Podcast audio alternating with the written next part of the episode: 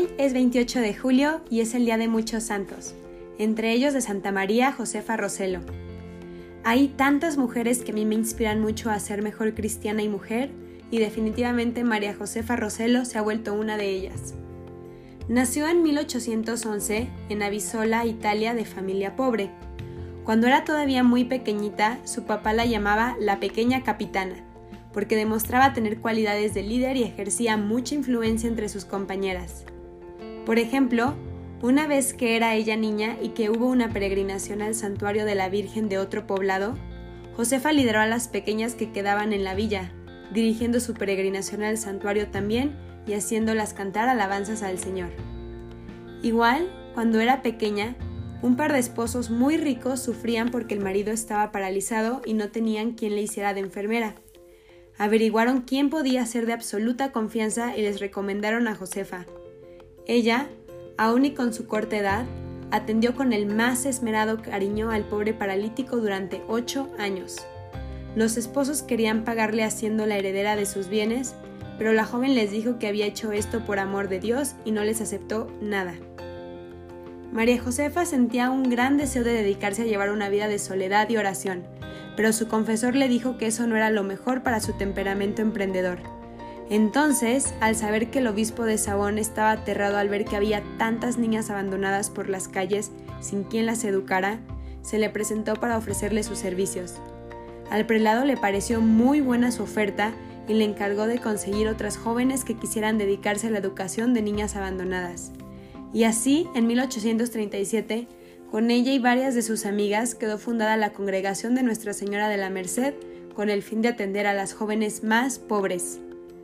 Con unos muebles viejos, una casona casi en ruinas, cuatro colchones de paja extendidos en el suelo, unos kilos de papas, un crucifijo y un cuadro de la Virgen María, empezaron su nueva comunidad, y Dios las bendijo tanto que la hizo fundar 66 casas de comunidad más en vida. Los biógrafos de María Josefa dicen que no hizo milagros de curaciones, pero que obtuvo el milagro de ver que su congregación se multiplicara de manera admirable. Cada vez que tenía un poco de dinero sobrante en una casa, ya pensaba en fundar otra para la gente más pobre. La esposa del paralítico al cual ella había atendido con tanta caridad y amor cuando era joven, le dejó al morir toda su herencia y con eso pudo Josefa pagar terribles deudas que tenía y fundar nuevas casas. La madre Josefa tenía una confianza total en la divina providencia, o sea, en el amor generoso con el que Dios cuida de nosotros, y aún en las circunstancias más difíciles, no dudaba de que Dios iba a intervenir para ayudarla, y así sucedía. En su escritorio tenía una calavera para recordar continuamente en qué terminarían las bellezas y vanidades del mundo. Durante 40 años fue superiora general, pero aún teniendo tan alto cargo en cada casa donde llegaba, ella siempre se dedicaba a ayudar en los oficios más humildes, como lavar, barrer, cocinar, atender a los enfermos más graves. Ante tantos trabajos y afanes se enfermó gravemente. El obispo se dio cuenta de que se trataba de cansancio por exceso de trabajo. La envió a descansar varias semanas y volvió llena de salud y de energías para seguir trabajando por el reino de Dios. Los misioneros encontraban muchas niñas abandonadas y en graves peligros y las llevaban a la Madre Josefa. Ella, aún con grandes sacrificios y endeudándose hasta el extremo, las recibía gratuitamente para educarlas. Su gran deseo era poder preparar mujeres misioneras para ir muy lejos a predicar a Cristo y atender a enfermos y pobres, y lo pudo hacer cuando desde Buenos Aires le rogaron enviar a religiosas a atender niñas abandonadas.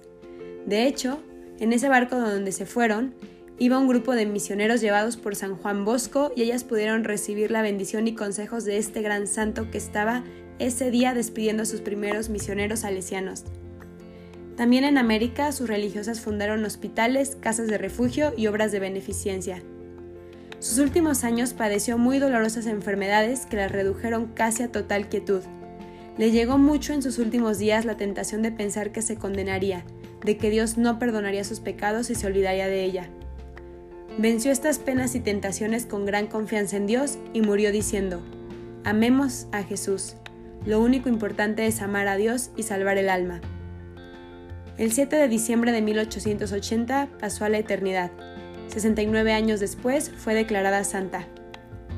Yo me quedo con su ejemplo de tenacidad, caridad y entrega, y cómo ella vio la eternidad como lo más importante, pues todo lo demás es pasajero.